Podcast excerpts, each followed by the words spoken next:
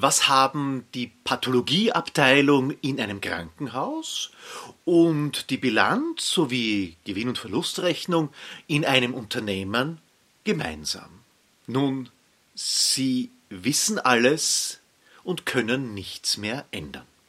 Der Pathologe hat auf dem Seziertisch einen Menschen liegen und kann genau sagen, woran er gestorben ist, welche Krankheiten er hatte, welche Wunden gut und welche weniger gut verheilt sind und woran er vielleicht, wenn er diese Krankheit oder diesen Unfall nicht gehabt hätte, später einmal erkrankt wäre. Genau dasselbe haben wir im Controlling.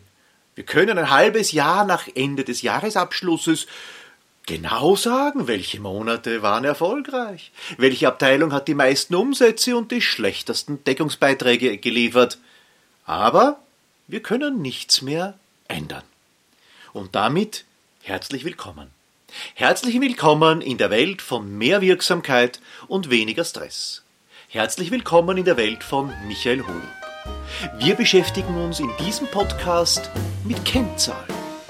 Unter der besonderen Betrachtung, aber nicht ausschließlich, der Kennzahlen für Werkstättenbetriebe, also für den Kfz-Bereich. Die Bilanzanalyse liefert ja ein nur eingeschränktes und unvollständiges Bild über das zu untersuchende Unternehmen. Weil sowohl Bilanz als auch G&V werden in Österreich und auch in Deutschland mehr dem Diktat der Bilanzpolitik und den Wünschen des Managements unterworfen und hier insbesondere dem steuerlichen Gestaltungsspielraum wird hier mehr Raum eingeräumt als der Analysemöglichkeit aus dem Zahlenmaterial. Natürlich, der Jahresabschluss ist vergangenheitsbezogen und damit ist die Aussagekraft für zukünftige Ereignisse natürlich deutlich eingeschränkt. Darüber hinaus ist der Jahresabschluss zumeist erst fertig, wenn das folgende Wirtschaftsjahr bereits ins Land gezogen ist. Das ist im Regelfall ein halbes Jahr später. Und wir alle wissen, wenn ein halbes Jahr vergangen ist, wir beschäftigen uns schon mit ganz anderen Themen, manchmal mit ganz neuen Problemen, die wir bei der Bilanzerstellung noch gar nicht wussten, dass das unsere Probleme sein werden. Und darüber hinaus liefert durch die Bilanz und G&V ein sehr vereinfachtes Bild, wo wir dann wiederum in die Tiefe graben müssen, weil die Ziffern stehen ja Ihnen als Inhaber oder Geschäftsführer des Unternehmens natürlich zur Verfügung, aber da kann man ja gleich bessere Zahlen nehmen und sich auf aktuellere, vielleicht monatliche oder gar wöchentlich verfügbare Ziffern verlassen, um die Steuerung des Unternehmens über diese Kennziffern voranzutreiben. Beginnen wir unsere Reise durch die Kennzahlen mit Schwerpunkt Werkstattbetrieb mit einer einfachen und sehr gängigen Betrachtungsweise. Der Begriff ist vielleicht ein bisschen spröde im ersten Moment, aber die Berechnung ist dafür entsprechend einfach und im Tagesgeschäft immer sinnvoll. Die Deckungsbeitragsrechnung. Was sagt die Deckungsbeitragsrechnung aus? Nun, sie sagt aus, was liefert mir der konkrete Geschäftsfall an Deckungsbeiträgen zur Abdeckung meiner Fixkosten. So schön, und so allgemein. Wofür braucht man dann diese Deckungsbeitragsrechnung? Ja, fast für jeden Geschäftsfall. Also im Kfz-Betrieb natürlich ist es auch immer eine Frage der Preisuntergrenze. Das heißt, wie weit darf ich gehen, damit ich nicht einen Minusdeckungsbeitrag mache? Weil dann sollte ich das Geschäft lieber nicht machen. Denken wir zum Beispiel an einen Großkunden, der Ihnen den gesamten Fuhrpark überantworten möchte, als Servicebetrieb. Das ist einmal ein schöner Zugang, aber da muss man sich aufpassen. Es könnte auch ein trojanisches Pferd sein. Auch dort haben die Trojaner geglaubt, es ist ein Geschenk, aber in Wahrheit war es der Beginn des Untergangs. Und so kann es auch bei einer falschen Betrachtung sein, wenn Sie zu viel Rabatt auf den Stundensatz geben. Ja, vielleicht ist es sogar schädlich, überhaupt einen Rabatt zu geben, weil ihre Stundensätze schon so günstig sind und der Deckungsbeitrag schon relativ schmal ist und sie den unbedingt brauchen. Und damit natürlich auch zur Fragestellung, woraus besteht der Deckungsbeitrag überhaupt? Nun, wir beginnen immer einmal als erstes mit dem Umsatz. Na gut, der Umsatz, der ist einmal klar, davon ziehen wir dann die Anschaffungskosten und die direkten Kosten ab und kommen zum DB1. Der DB1 können wir gleich einmal wieder vergessen. Da, davon ziehen wir dann die Personalkosten ab. Damit kommen wir zum Deckungsbeitrag 2 und dann kommen wir zum spannendsten. Wir ziehen auch die Betriebskosten des Bereichs ab und kommen zum berühmten DB3. Der DB3 sollte positiv sein, weil nur damit können Sie ihre Neubauten, die Anschaffung der Werkstatt, die neue Lackierbox etc. etc. überhaupt finanzieren. Auch ihr eigenes Geschäftsführergehalt ist davon natürlich abhängig. Und dann können Sie noch einen Schritt weiter gehen und den DB4 ausrechnen, das heißt im Umlageverfahren die Fixkosten zu verteilen. Also Klimatisierung und Heizung nach Quadratmeter. Und damit haben Sie die Deckungsbeitragsrechnung auch schon abgeschlossen. Sie sollten natürlich in jedem Geschäftsfall wissen oder eruieren können, wie hoch der DB3 konkret ist. Ich sage immer, der DB4 mit dem Umlageverfahren ist dann äh, Quell von so viel Diskussionen, dass ich es nicht empfehle, aber der DB3 auf den Bereich heruntergebrochen. Und dort brauchen Sie keine hochwissenschaftliche Arbeit anstellen. Also wenn Sie zum Beispiel einen Verkäufer haben, der sowohl Gebrauchtwagen als auch Neuwagen verkauft. Sie haben andere Verkäufer, der verkauft nur Neuwagen und ein dritter verkauft nur Gebrauchtwagen und ein vierter verkauft auch nur Neuwagen und Sie selbst verkaufen vielleicht auch nur Neuwagen. Dann haben Sie einen gemischten sozusagen. Dann legen Sie einmal den Prozentsatz fest, wohin die Personalkosten wandern und dabei bleiben Sie dann konstant. Das kann man sagen, das ist konstant unscharf. Es ist ja nicht falsch, aber es hat eine gewisse Unschärfe. Aber das über all die Monate. Und einmal hat er halt mehr Neuwagen gemacht und einmal hat er mehr Gebrauchtwagen gemacht. Das macht dann nicht wirklich einen Unterschied. Also bleiben Sie auch konstant in Ihrer Betrachtung. Aber jeder Geschäftsfall sollte die Möglichkeit haben, über den DB3 bewertet zu sein. Und wenn Sie dann einen Schritt weitergehen, dann können Sie auch Ihr Bonusschema und die Prämie auf den DB3 ausrichten. Aber dazu kommen wir noch einige Male. Wir verlassen nunmehr die Deckungsbeitragsrechnung und wenden uns ein bisschen mehr noch dem Werkstättenbetrieb zu. Im Werkstättenbetrieb gibt es ja eine Zahl, die sozusagen sich durchzieht durch den gesamten Betrieb. Und das sind Stunden. Das sind verkaufte Stunden, Anwesenheitsstunden, produktive Stunden. Das heißt auf gut Deutsch, wie viele Stunden stehen Ihnen Ihre Mechaniker zur Verfügung?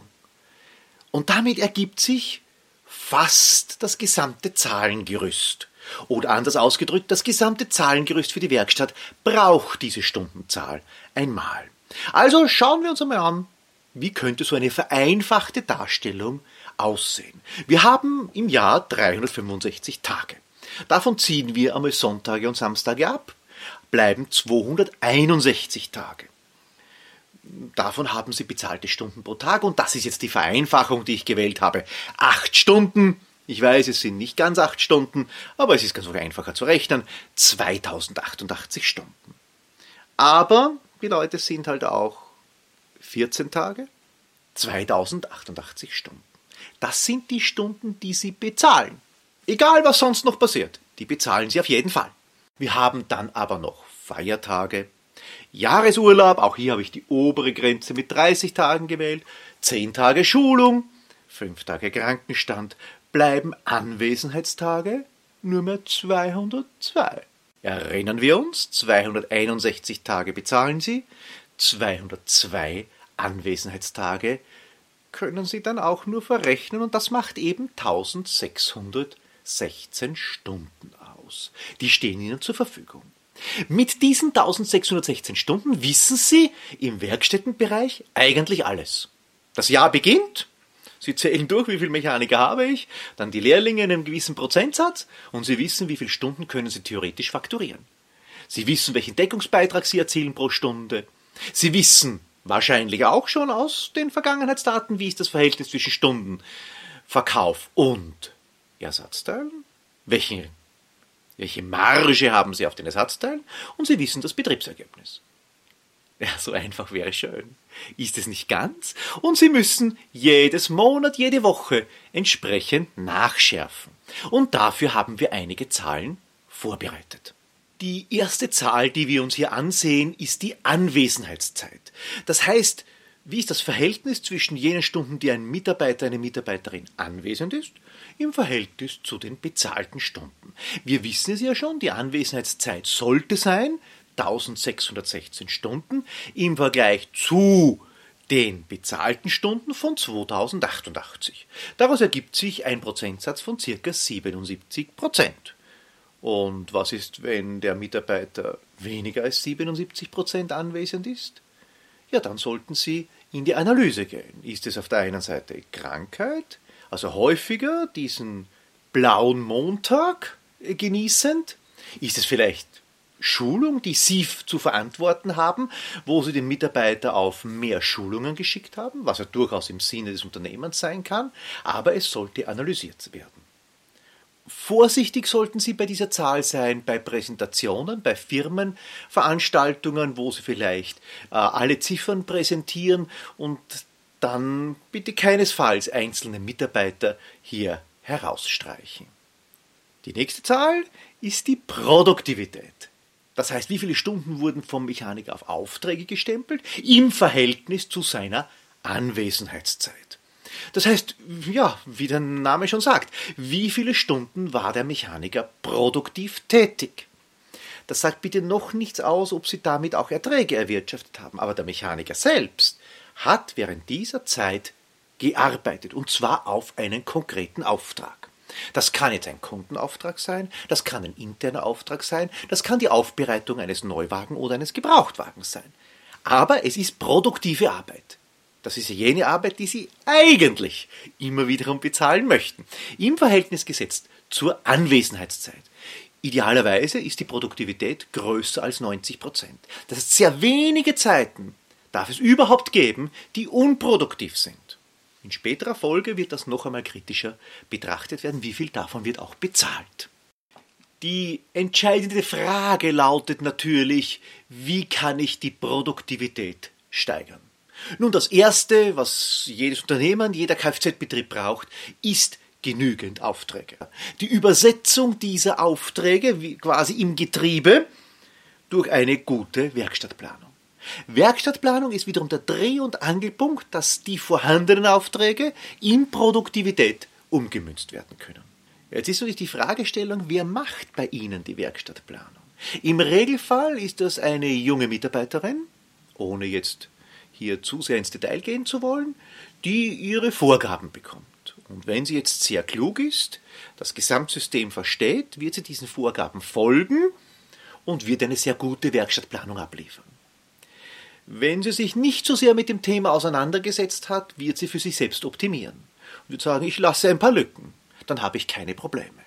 Weil da kommt der Serviceberater oder der Chef zwischendurch und sagt, da muss jetzt dieser eine Kunde, ist ein Stammkunde von mir persönlich, unbedingt noch einen Servicetermin bekommen und sie hat einen Termin frei. Und wenn niemand kommt, ja, wenn niemand kommt, dann fehlen halt 20, 30 Prozent in der Auslastung. Das kann nicht in Produktivität umgesetzt werden. Dreh- und Angelpunkt. Die Planung der Werkstatt.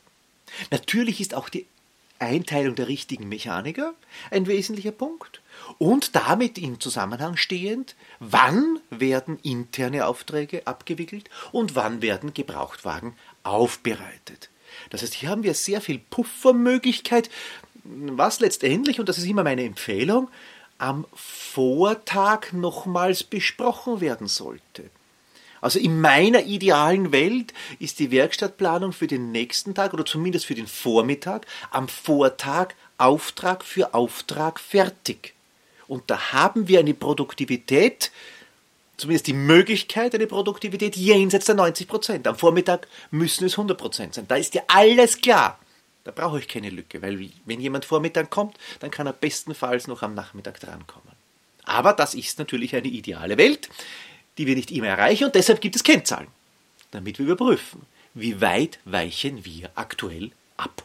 Wie bereits erwähnt, die Produktivität ist eine Kennzahl. Sie sagt noch nichts darüber aus, ob sie auch damit Geld verdienen. Weil am Ende des Tages zählt nur das, was der Kunde bereit ist zu bezahlen und dann auch überweist oder tatsächlich bezahlt. Die Rechnung, die wirklich bezahlt wurde. Deshalb gibt es den Leistungsgrad. Der Leistungsgrad ist nichts anderes als verkaufte Stunden durch produktive, sprich gestempelte Stunden. Und damit kommen wir schon erstmals in Richtung Geld. Das heißt, wie viele der produktiven Stunden konnten auch dem Kunden verrechnet werden? Ja, der erste Ansatz ist natürlich 100 Prozent. Warum sollte ich etwas, was ich gearbeitet habe, etwas, was ich geleistet habe, nicht verrechnen? Eine interessante Fragestellung im Werkstättengeschäft. Wie macht das ein Installateur? Der verrechnet die Stunden plus Regiestunden plus Anfahrtsweg plus Nachhauseweg und das bezahlen Sie dann als Kunde. Also sollte der Leistungsgrad jedenfalls 100% sein. Und trotzdem, wir alle wissen, wir haben Diagnosearbeit. Wir haben hm, Fehlersuche. Und da beginnen wir schon, dass die Sache spannend wird. Weil meines Erachtens sind ja Kennzahlen natürlich immer eine Momentaufnahme, aber die Ursache für eine Kennzahl liegt ja nicht in der Kennzahl selbst, sondern wie wir zu dieser Kennzahl gekommen sind. Also nehmen wir ein konkretes Beispiel. Ein Kunde kommt mit einem Fehler. Und jetzt können Sie natürlich im ersten Moment sagen, das finden wir schon. Das bedeutet, der Kunde hört, oh, das kann nichts Dramatisches sein. Der schließt einen Computer an und der Computer sagt ihm, welcher Fehler das ist und die Sache ist erledigt. Und wir alle wissen, dann ist das eben nicht so. Wir schließen den Computer an, äh, wir finden nichts und dann beginnt die große Sucharbeit. Nach zwei Stunden melden wir uns das erste Mal beim Kunden und sagen, wir haben zwei Stunden gesucht, aber nichts gefunden. Und diese zwei Stunden würden wir gerne verrechnen. Hoppla, das wird vielleicht nicht funktionieren. Also sollten wir bereits am Beginn dem Kunden sagen, dass es Suchzeiten geben wird dass wir eben nicht alles im kleinen Finger haben können. Das ist so, wie wenn wir zum Arzt gehen. Der Arzt erstellt eine Diagnose. Die erste Diagnose muss nicht unbedingt richtig sein. Manchmal sind wir sogar froh, wenn die erste Diagnose nicht richtig ist. Dann werden noch Blutuntersuchungen gemacht, dann wird man noch zu einem Spezialisten geschickt. Man hat ja sehr, sehr viel Aufwand. Und letztendlich ist es bei einem Auto manchmal, nicht immer, aber manchmal auch dasselbe. Das heißt, der erste Satz muss einmal lauten, wir werden uns auf die Suche begeben. Wir werden einmal eine Stunde investieren und melden uns dann bei Ihnen, ob wir weitermachen sollen. Mit einer Abschätzung, wie lange es dauern wird, welche Kosten für Sie entstehen. Und dann kann der Kunde entscheiden, ob diese Kleinigkeit für ihn wert ist, dass noch weitere drei Stunden vielleicht gesucht wird, die er dann zu bezahlen hätte. Also auch der Leistungsgrad wird viel, viel früher bereits entschieden, ob er überhaupt erreichbar ist. Ich möchte natürlich auch nicht verabsäumen, die Gedanken der Praktiker unter Ihnen entsprechend herauszustreichen. Natürlich sind Kennzahlen kein Selbstzweck. Kennzahlen dokumentieren nur die Ergebnisse und helfen mit, ein Unternehmen zu steuern. Aber Selbstzweck sind sie nicht. Es gibt also Vorteile von Kennzahlen und es gibt aber auch Nachteile von Kennzahlen. Das heißt, der Vorteil von Kennzahlen ist einmal, ich habe eine Vereinfachung in den Steuerungsprozessen. Das heißt, wenn eine Kennzahl aus dem Ruder läuft, wie man so schön sagt, dann kann ich zeitnahe, also im folgenden Zeitabschnitt, in der folgenden Woche vielleicht, ab Montag oder ab dem nächsten Monat bereits eingreifen. Und ich kann die Kennzahlen auch mit anderen teilen dass auch Mitarbeiter, Abteilungsleiter können gemäß dieser Kennzahlen dann auch beurteilt werden. Ich kann aus Kennzahlen auch einen dynamischen Prozess machen, indem zum Beispiel Bonusvereinbarungen, Prämien auf gewissen Kennzahlen aufbauen. Und damit kommen wir auch zur zweiten Seite. Natürlich haben Kennzahlen auch Nachteile. Wenn ich den Leistungsgrad in einem Kfz-Betrieb steigere und steigere und steigere, dann werde ich sowohl bei den Mechanikern als auch beim Kundendienstverkaufsberater vielleicht zwei Probleme neu bekommen. Nämlich die Qualität der Arbeit könnte rein theoretisch absinken, weil ich natürlich möglichst wenig Stunden leisten möchte und möglichst viele Stunden verkaufen möchte. Ich mache vielleicht keine Endkontrolle mehr. Und wenn ich keine Endkontrolle mehr mache, ja, spare ich mir viel Zeit, aber ich werde nicht zufriedenere Kunden damit bekommen, sondern die Kundenzufriedenheit könnte absinken. Also es dürfen Kennzahlen nicht zum Selbstzweck werden, sondern es muss auch immer sozusagen die, die Gegenseite, die andere Seite der Medaille betrachtet werden. Ja, und damit beenden wir diesen Podcast. Ich wünsche Ihnen viel Erfolg bei Ihren Kennzahlen, möchte ausdrücklich darauf hinweisen, dass es noch weitere Unterlagen gibt, die ich Ihnen auch ans Herz lege, mehr vielleicht sogar als sonst, weil das äh, Kapitel sehr umfänglich ist. Schauen Sie sich auch die Präsentation an, laden Sie diese Präsentation oder auch das Magazin, wo sehr viel verbal auch erläutert ist, auf Ihren PC und gehen Sie die ein oder andere Kennzahl einmal mit Ihrem Buchhalter durch, mit Ihren Abteilungsleitern durch und schauen Sie sich an, wo die entsprechend optimale Steuerung Ihres Betriebes auch über Kennzahlen erfolgen könnte. In diesem Sinne, viel Erfolg, alles Gute und hoffentlich bis zum nächsten Mal.